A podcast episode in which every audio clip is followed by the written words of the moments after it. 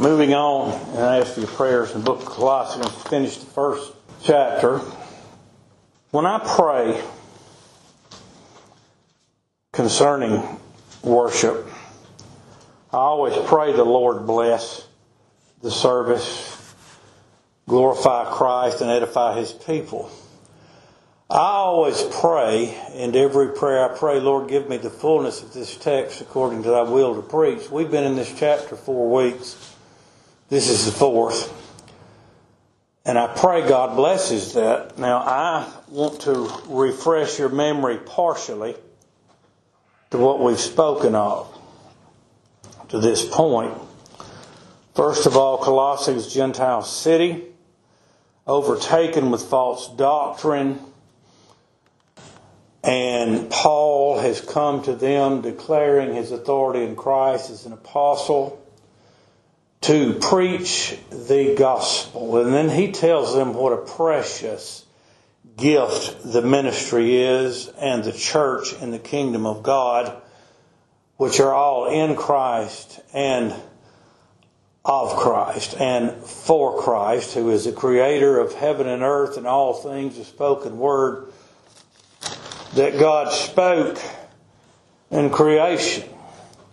He talks about being placed in, translated, God took you and put you in His kingdom. We had nothing to do with it. We had no choice of it, no desire for it by our nature, yet God quickened us, gave us life, placed us in His kingdom, and then enabled us to hear the gospel the good news to Gentiles who were without God in the world, and it was manifested to them the mystery which had been kept secret from the foundation of the world that God had a people among the Gentiles chosen in Christ from before the foundation of the world. There's no way to come to God but through Christ. There's no way to come to Christ unless the Father calls you. Who does He call? Those He gave to the Son before the world was. There's not a chance for anything else. There's not a chance for anyone else. There will not be one added. There will not be one lost. Paul is teaching these things to Gentiles who had been without God in the world. He tells us in verse 17 16, 17, and 18 that Christ had defeated all things, whether they be thrones or principalities, powers of darkness in high places. And he's the head of the church, which is the body of Christ.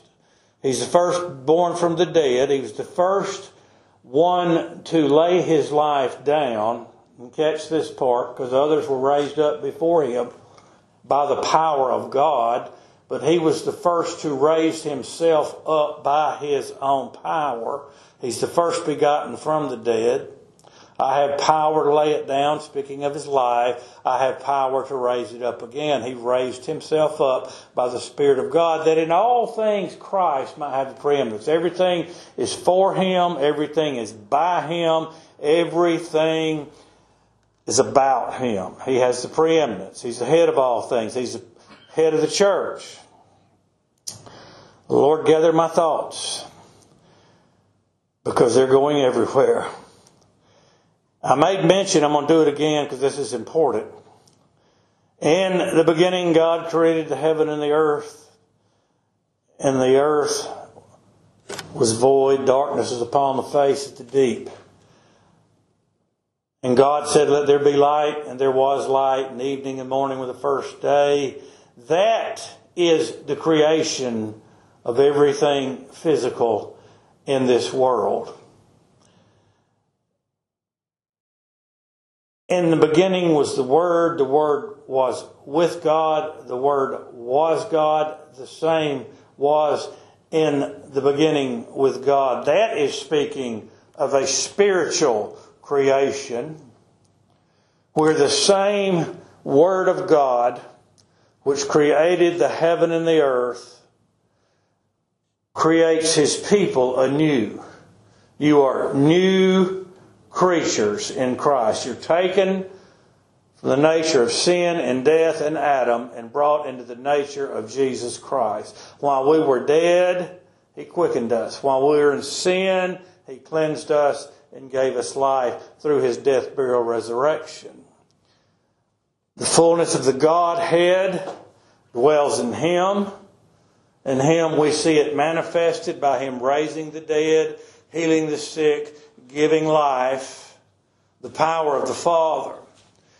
We see the Spirit of God manifested by such things as Him calming the sea.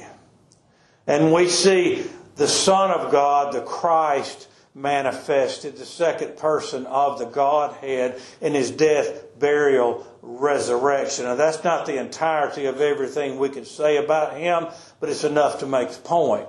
He's the fullness of the Godhead bodily. He's God manifest to us. He made peace through the blood of His cross by Him to reconcile all things into Himself, whether they be things in earth or things in heaven. He reconciled us to Himself. That teaches me that our eternal destiny is set that our eternal life is bought and paid for. It's sure. He is our surety. It is finished in that work. Nothing can take a child of God from the promise of eternal life. This text is dealing, the entire book is dealing with the church. This entire book is dealing with the kingdom of God and the preaching of the gospel. Many people, every time they read of saving in Scripture, they think of eternal life in heaven and immortal glory. Therefore, when they read a text that we could lose our home or be cast out of the kingdom, they take it and misrepresent it as being we could lose our home in glory. That cannot happen. Paul said to Timothy, if we deny him, he also will deny us. That's here in the world. If we walk in such a way, denying the Christ of God, then he will deny us as being his children while we walk here in this world. But then, he says, yet if we believe not. Catch that? What's the whole world tell you? You've got to believe. To tell you, brethren, you're not going to believe it unless the Lord reveals it to you, okay? That's why it's the revelation of Jesus Christ. If we believe not, yet he abideth faithful. For he cannot deny himself. That means whether we believe or not in this world, whether we follow Christ, whatever we do in this world, it has absolutely no standing on the finished work of God in Jesus Christ. He could not deny his death, burial, and resurrection. And every single elect child of God, Jew or Greek, Jew or Gentile, whom he chose, whom he died for, will stand in heaven in immortal glory. This text, remember, is about the preaching of the gospel. Paul, an apostle, came preaching the gospel. By the way, confirming what they had been taught by their pastor, who was imprisoned with Paul.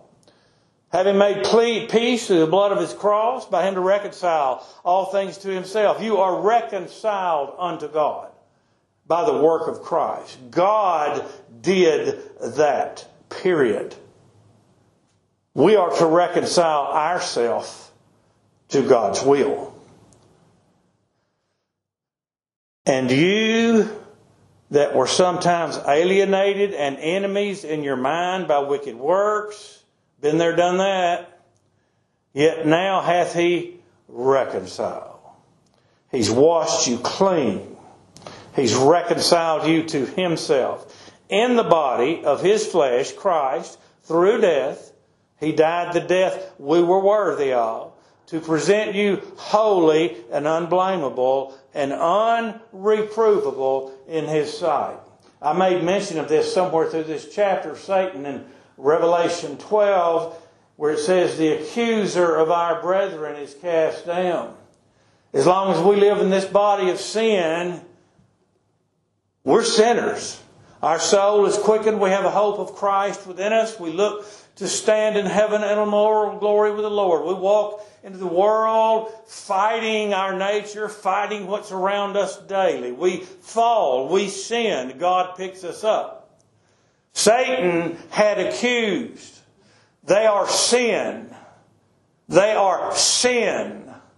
But he can accuse you no more because Christ has reconciled you to God hath cleansed you from your sins in his blood. When God sees you, he sees the blood of Christ. I heard Luke Laird say it this way. Christ is set on the right hand of the Father. Christ will set the sheep on his right hand. When God looks at the sheep, he sees Christ. Christ. That's how we're reconciled. That's how we're cleaned through his body. And then we come to the text where we closed last week. Some people misrepresent this, if God will help me, I'll explain it to you.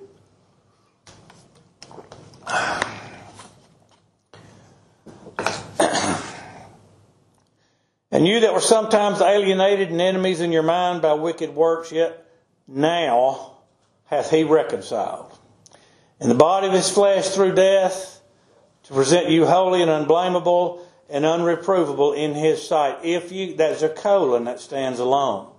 If you continue in the faith, grounded and settled, and be not moved away from the hope of the gospel which you have heard.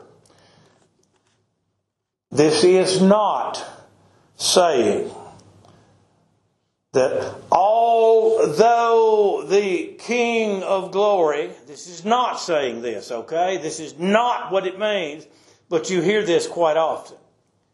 Although the King of glory died for you, although he laid his life down on the cross, although he sprinkled you with his blood, if you do not continue in the faith and do these things, then you can fall away.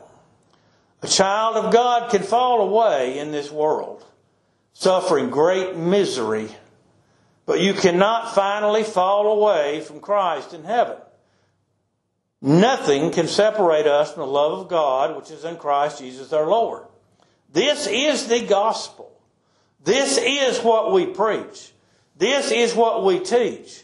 This is what was delivered to us through Christ in his ministry by the Spirit of God to give his children knowledge, a deeper knowledge, not just knowledge, but coming into the kingdom and under the sound of the gospel, whereby God gives you a deeper knowledge of the work of the Lamb of God. If you continue in the faith, grounded and settled, let me give you a quick synopsis of this. If you continue in the faith, grounded and settled, and be not moved away from the hope of the gospel. Okay? He just told us that while we were at enmity with God, by wicked works, He's reconciled us. So let's put that together with this verse. Let's rightly divide the word of truth. A child of God cannot be lost his life eternal cannot be taken away. Rightly divide the word of truth. God does not say something, the Spirit does not say something, and then contradict it in another place. Rightly divide the word of truth. This cannot be talking about losing eternal life. It is impossible. This is talking about if you continue in the faith, grounded and settled, and be not moved away from the hope of the gospel.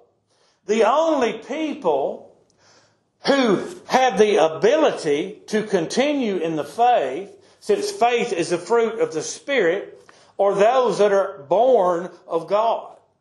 If you're born of God, then you are the elect of God, because that is the only way that they are the only people who have spiritual life. The natural man receiveth not the things of God, nor can he, for he spiritually discerned. Only a born again child of God can hear or understand the gospel. Only a born again child of God has faith. He says, if you continue in the faith, you see, it's evidence. It's evidence that God loves you. It's evidence that God has quickened you. It's evidence that God hath called you by His gospel to the obtaining of the glory of Christ Jesus our Lord. If you continue in the faith, grounded and settled, and be not moved away from the hope of the gospel, the hope of the gospel. I have, my life is so blessed of God, I don't deserve any of it. If it was left up to me, I would ruin it all. God blesses me so very richly, and I thank Him for it. And I say that to make this point. When we read of trials and tribulations of Christ and of His apostles and disciples, especially in these early ages of the church and how a child of God is going to suffer persecution, I sometimes stop and wonder for a brief second if I am the Lord's because I do not have to suffer like that. And then I immediately thank God for blessing me so much. We're so blessed in this nation because the church is here. We're so blessed in the church because God hath placed us here. He's translated us here. Just as in the land of Egypt, surrounded by their enemy in the bondage of a strange land, they had Goshen. They had a place of light. We have a place of light. All the things of the world do not affect us to a large degree. You see all the plagues God put upon Egypt? But the children of Israel were kept and the providence of God. They were kept. Their firstborn did not die because of the blood that was upon the door lintels, the, door jambs, the typifying the blood of Christ. If you continue in the faith, grounded and settled, and be not moved away from the hope of the gospel, because when we live in this world, surrounded by all the things of evil and darkness in this world, the faith that God gives us justifies in our mind and in our heart that we are the sons of God. You were justified by works to those that see you because your works manifest that God is in you. You're justified in your heart and your soul and your mind, yourself by faith in the knowledge that God does love you, that Christ died for you, who Christ is, the creator of heaven and earth, how he cannot fail, how he's defeated death, sin, and Satan. Faith, a knowledge for what a man seeth, why doth he yet hope for? We don't see it with our eyes, we see it with faith. It's evidence, and we're justified in our heart, soul, and mind. It's a gift from God, given in the Spirit. You're justified in the eyes of God by the blood of the Lamb. We had not faith without the blood of the Lamb. We had not works without the blood of the Lamb. This is the gospel, quite contrary to the majority you hear today. This is the gospel of Scripture. This is the gospel of Jesus Christ. We were not sick in sin. We were dead in sin. Christ gave us life and suffered that we might be with Him in glory and that He would have a knowledge of Him in this world. We're reconciled to God. We're without blame holy, and beloved to God in heaven above. If you continue in the faith, grounded and settled, and be not moved away from the hope of the gospel. The hope of the gospel. The hope. The knowledge of the manifestation of the sons of God. When the body is reunited with the spirit, and soul. Soul just means living, life. Man became a living soul. When the body is reunited with the spirit and soul which has been with Christ since our death, and those which are alive remain are changed, the hope of the gospel, the manifestation of the sons of God the manifestation of every one the Father gave the Son, Jew and Greek, Jew and Gentile. This is a Gentile city of Gentile people that Paul is now teaching them. If you love the Lord, if you believe that Jesus is the Christ, ye have eternal life. It's evidence that you've got eternal life because God has placed this knowledge in you. He's written His law upon your hearts, and He is teaching this to us by the preaching of the gospel. It's foolishness to the world. It was a stumbling block to the Jews. But to you, child of God, it is the power and wisdom of God in Christ. It is the earnest expectation to be raised up from the grave, reunited with spirit and soul, and stand with Christ forevermore. And I'm going to say this before I move on, Lord willing. If I had to live an eternal life like what I have here in this world, although God blesses me richly, being able to see what is beyond. Being able to know the riches of Christ which are in heaven in immortal glory. If I had to live in this, knowing that was in heaven and could not get to heaven to see my Savior, I just as soon die. If you continue in the faith, grounded and settled, and be not moved away from the hope of the gospel, which ye have heard, and which was preached to every creature which is under heaven, whereof I, Paul, am made a minister. I believe Gill and Calvin look at this in a light also, in which this is to be what we should strive to do. And I will accept that a hundred percent. When we have the knowledge that Paul has told us of Christ the Creator, of our salvation in Him, of His grace. We don't have anything without grace, unmerited love and favor. If it's unmerited, that tells me we did not deserve it. There's nothing we did to get it. It's all in the work of God and Christ. It's not open to Adam. It's not open to the world of Adam. It's open to the children of God in the world of Christ, the spiritual world that the Father gave the sons, you and Greek alike.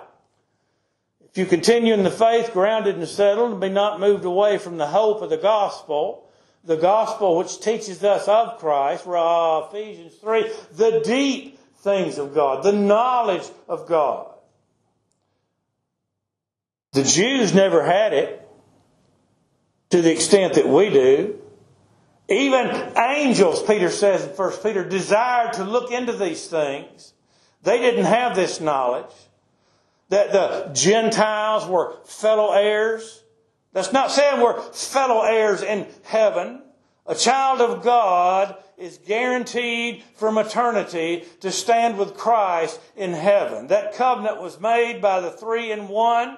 It cannot be broken. It, God cannot lie. Therefore, every child of God has always been guaranteed eternal life with a Jew, Greek, male, female in the realm of eternity with no beginning or no end. So this text cannot be talking about eternity. It's talking about the life we have in the kingdom of God and the gospel that we have and the great joy and importance of coming to the church of God and listening to the true gospel.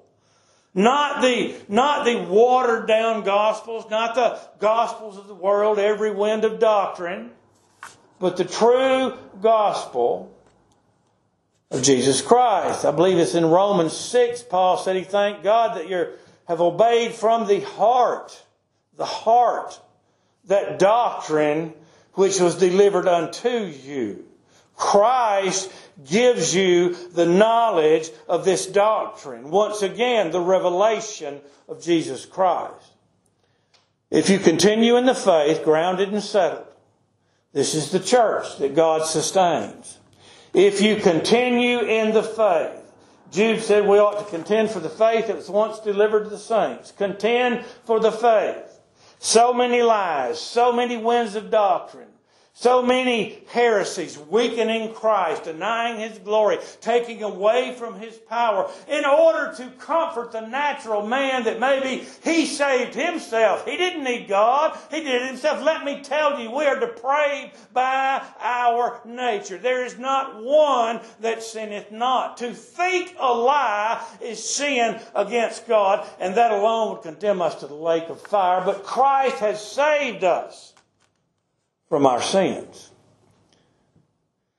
If you continue in the faith, grounded and settled, going forth in the doctrine and practice of the church that Christ established here in this world, be not moved away from the hope of the gospel. The hope of the gospel. I'm an American. I came up in a time of patriotism. I came up at a time when men would fight for their nation at the drop of a hat if somebody attacked us. I love this country. I would fight anybody who tried to hurt our nation or change it or take it away from my grandchildren's children. And that's the name of that tune. But let me tell you something. My hope is not in the nation. My hope is in our home in heaven above. Be not moved away from the hope of gospel, which ye have heard, the hope of the gospel, life with Christ in heaven. That's what we are taught by this doctrine. We'll all be in heaven above with Christ and see Him as He is. And all the sufferings in the world will not compare with seeing Christ as He is. Nothing that happens in this world will compare to the glory of Christ. Nothing will seem that it even mattered when we stand and see the eternal glory of the eternal Son of God who died to save us from our sins. If you continue in the faith, grounded and settled, be not moved away from the hope of the gospel which you have heard. How did you hear it? In preaching. In preaching, Christ's ministry, those he called, beginning with the apostles and disciples, the ministry today. That's one of our articles of faith. No man can have this office, can occupy this office, unless he's called of God, as was Aaron. Christ sends his ministry, not preaching the law, for all we get from the law is death, we're sinners. But preaching the grace of God in Jesus Christ, that He saved His people from their sins period. That He established His church here in the world that we may have a place of refuge, that we may have a place to sit under the gospel and learn of the Son of God who created all things, who created us and you, and who loved us and died for us and will deliver us into heaven and immortal glory one day not too far off. Entirety of time will not compare with the eternity of the Godhead the gospel which you have heard, they heard the gospel from Epaphras, their pastor. They heard the gospel from others. Now they're hearing it from Paul. The gospel which ye have heard. Again, God gives revelation. You may hear it with your ear as far as hearing it, but you will not hear it in your heart unless God has prepared the heart. I remember Oak Grove, I was probably, oh, 35, 36 years old. Daddy and I went down there to a Saturday meeting and I remember what I spoke upon because there was a man that I used to see from time to time in Birmingham. He would tell me because we talk about Bible. He said, I've studied every book of religion in the world. I've studied the Quran. I've studied all these things. I am trying to find truth. I don't know if he ever found it or not. Don't know his motives for finding it or wanting to find it. Was a was it a sincere, earnest desire from the Spirit of God? If so, then he would find it eventually if it had to be the day of his death. Or was it to satisfy some mortal desire in his body? I do not know. But I do know this. Unless the Lord reveals it to him, he would not have it. He would not find it. The same with all. Some people say God saves one man this way and one another. A child that dies in the womb is saved because he's innocent. When we come together, two seeds, we are sin, shapen in iniquity. Shapen. Our very existence is sin. Well, the retarded folks and the mentally ill are saved another way. No, they're not. They're saved exactly the same way as you are, and I hope I am. And that is in the blood of the Lord Jesus Christ. And that is more secure because the election of grace contains many more people than all man could do would ever gather together.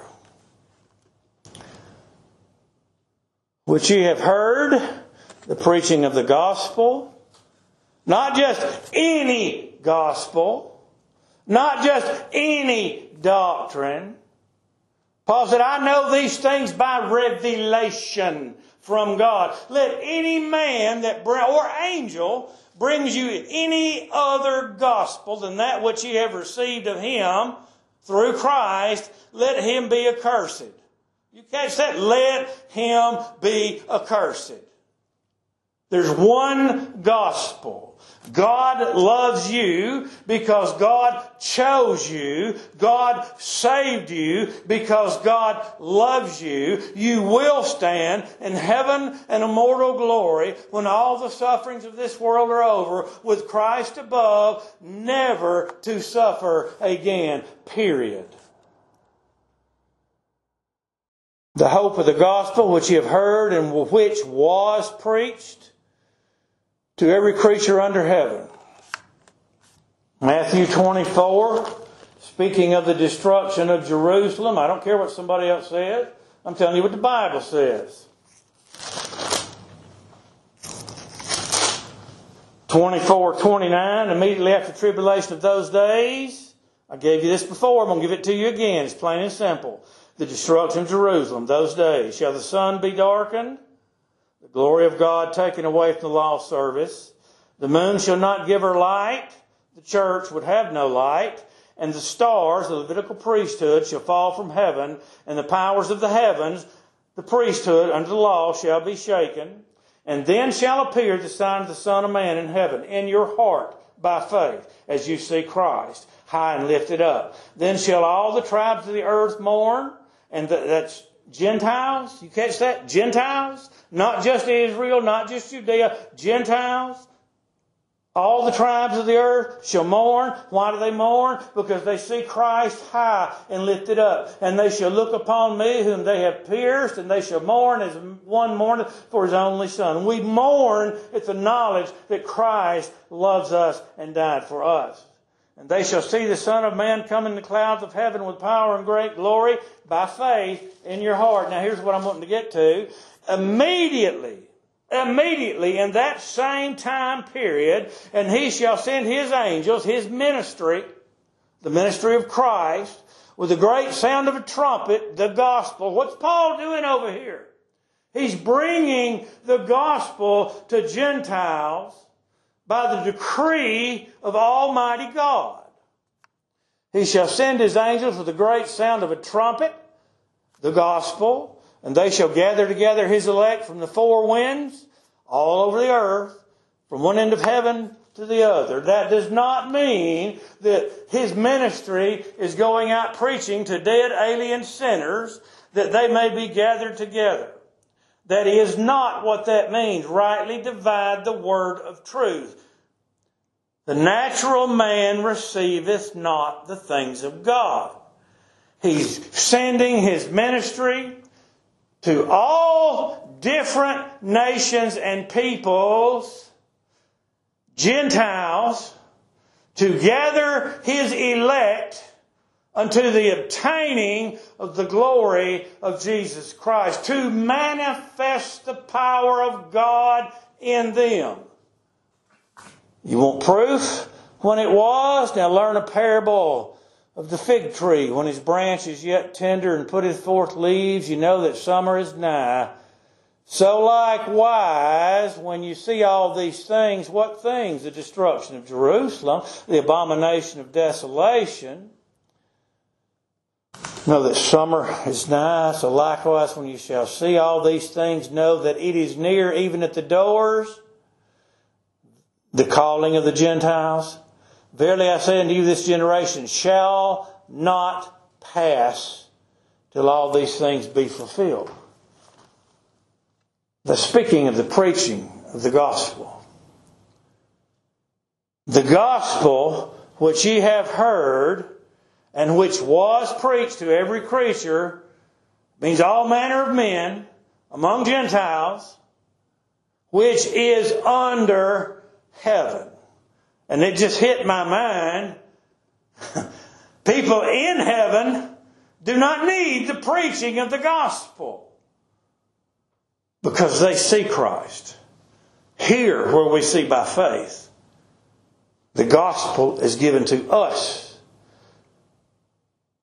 whereof I, Paul, am made a minister. You notice he didn't say, the church called me to preach, because the church does not have the authority to call anyone to preach. That comes from the Spirit of God to those Christ chooses to give it to. Paul didn't say I went to the seminary, although if anybody ever did send, have a seminary, I don't think it could have been any greater than the knowledge that Paul had of the law, being a Pharisee. All that was for naught, he said. Naught. That was nothing because he learned from God in Christ. He was taught the doctrine of the gospel by God in Christ. He was made a minister. Now, this does not necessarily just mean a minister as an apostle preaching and establishing churches, although he was. This means a servant.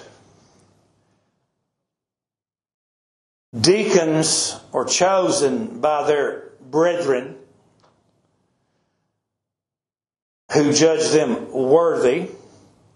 They are servants to the church in order to loose the hands of the ministry to study the gospel and preach the gospel. They're not as deacons. Paul said, I'm a minister to you. Let's think about that in just a moment.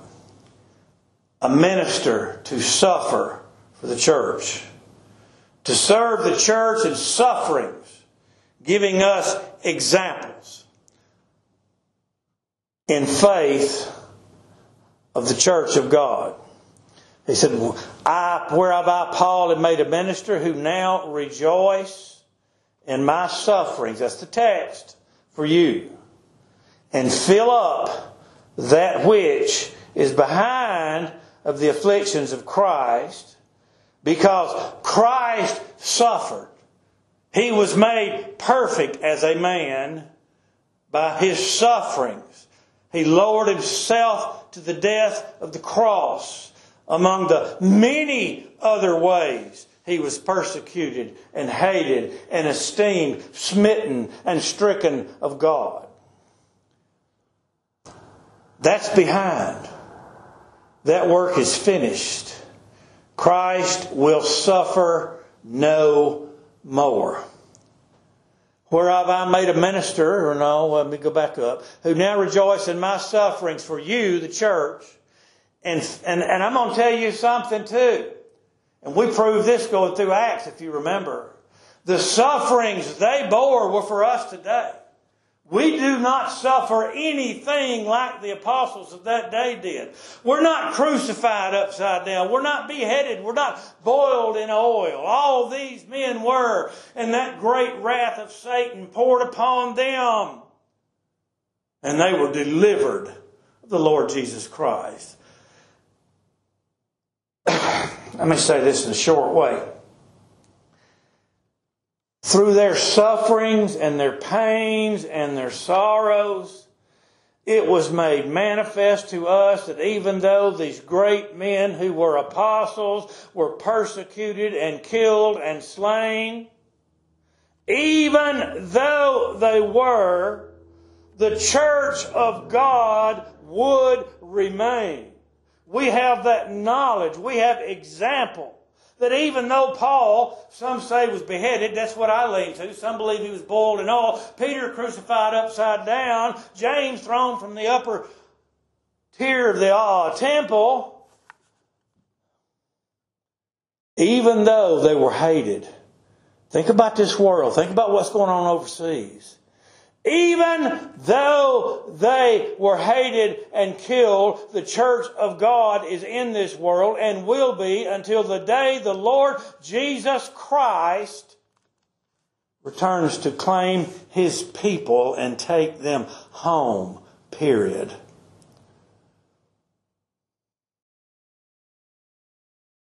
Who now rejoice in my sufferings for you and fill up that which is behind, Christ suffers no more, of the afflictions of Christ in my flesh for his body's sake.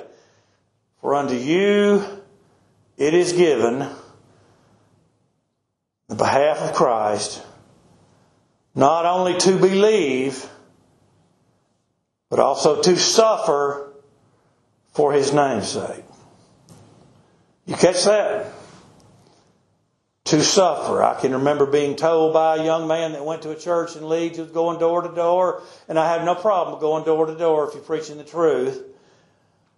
If I'd just come to church and accept the Lord, all my troubles would be over. Beg to differ. That's not what the Bible says.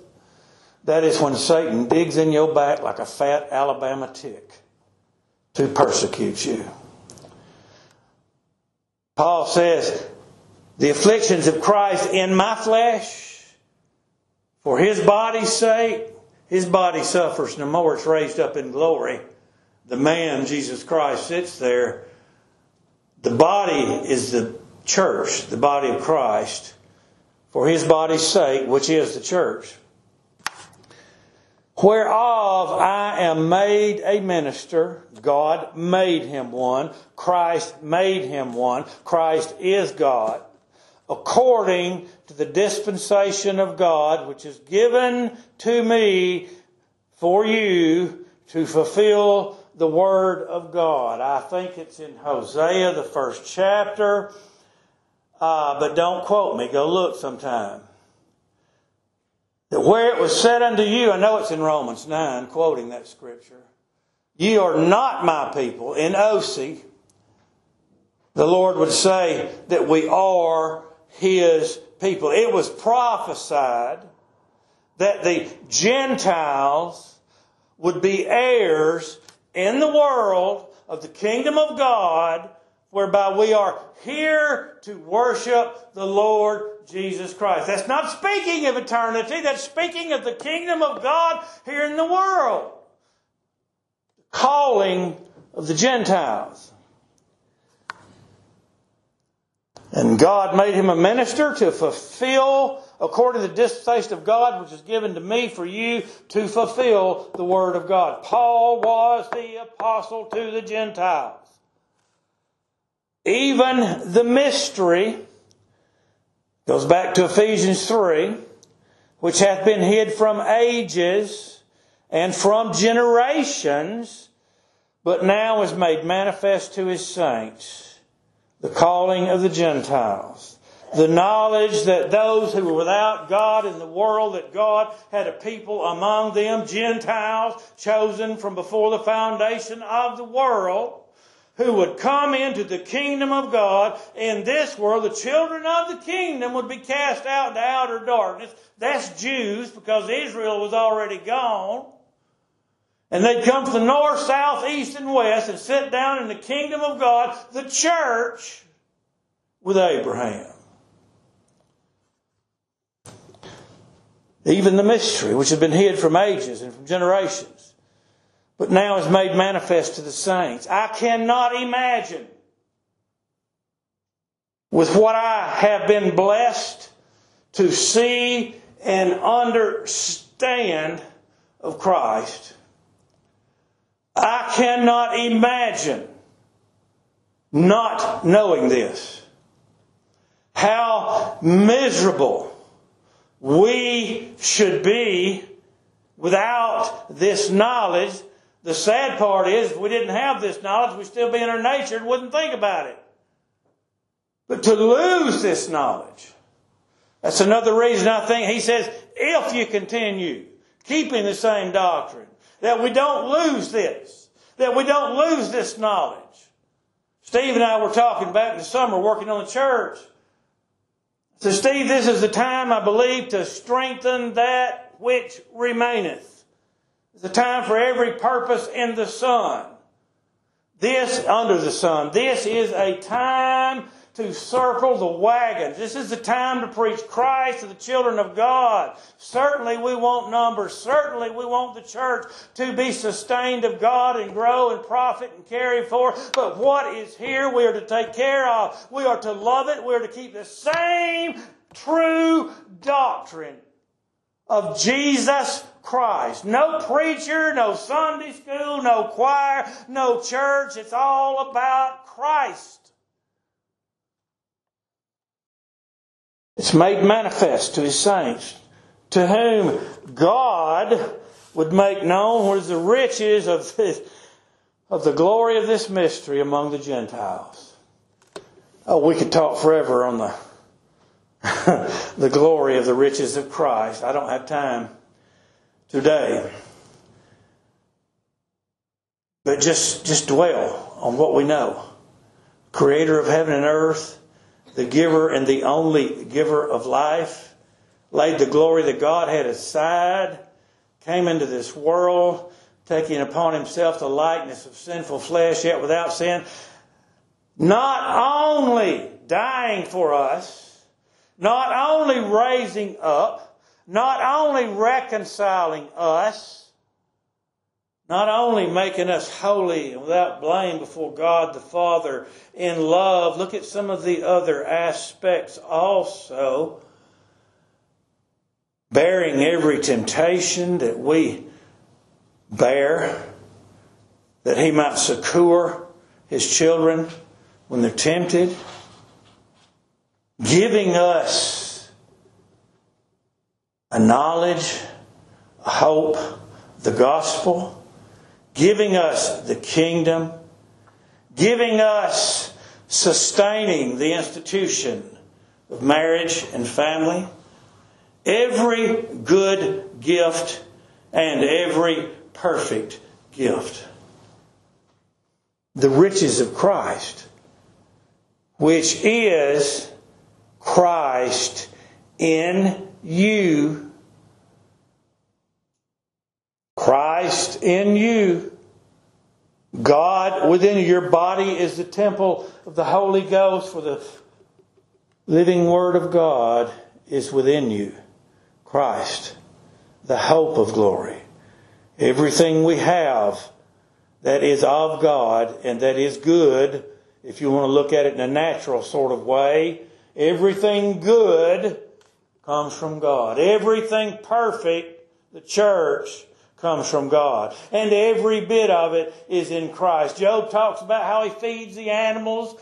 He causes the thunder to roar where there's not an ear to hear it, the water to the ground to feed the animals. All the things that God does is in Christ.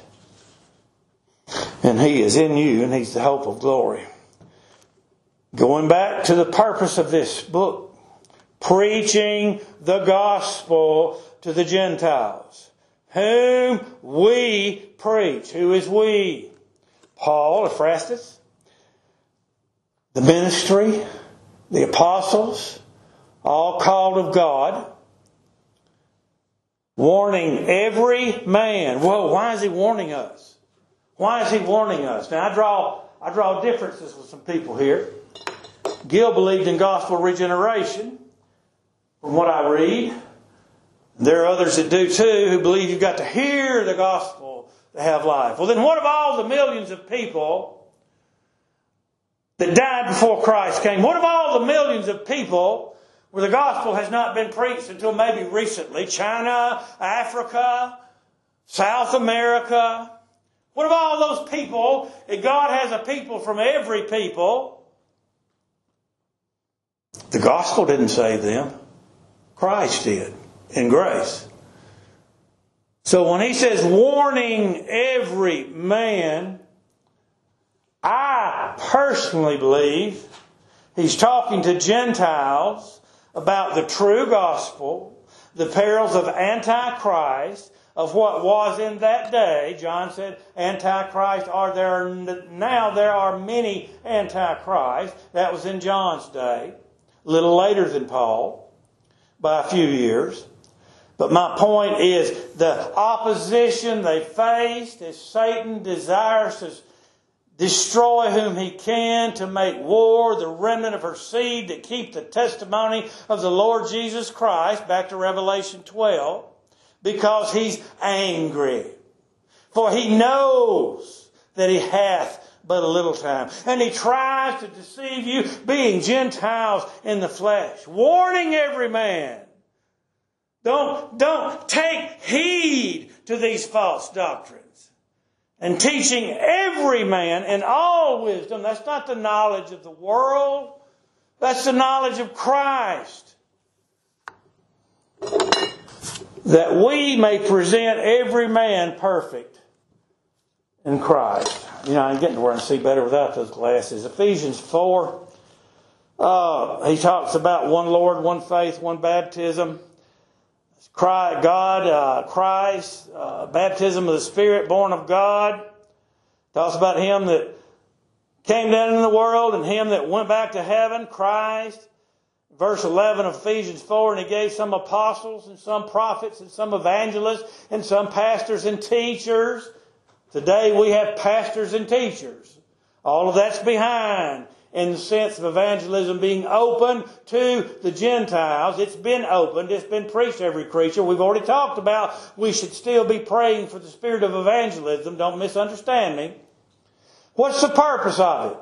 For the perfecting of the saints, for the work of the ministry, for the edifying of the body of Christ. The ministry is first to glorify the living Son of God that the church be edified, that it be built up in Christ. And if you finish reading that text, the whole body growing up in love. The love of Christ, the love of each other. And if I'm not mistaken, love is where we began this text in chapter 1. Whereunto, Paul says, verse 29, I also labor in the ministry, studying, praying. I'm going to tell you something, brother. You don't have to pray for God, okay? You pray to God. Christ taught us how to pray. Acknowledge God. Acknowledge God. Our Father which art in heaven, hallowed be thy name. He's in heaven, separate, above, far above anything created. Thy kingdom come. What do we pray for? Thy kingdom come. That's all the world is about. That's why this republic is still here, because the church has been here. Praying for the kingdom of God. That's first and foremost. Wherefore I also labor striving according to his working. God did this, which worketh in me mightily. Lord willing, next week we will take this up further, the next chapter.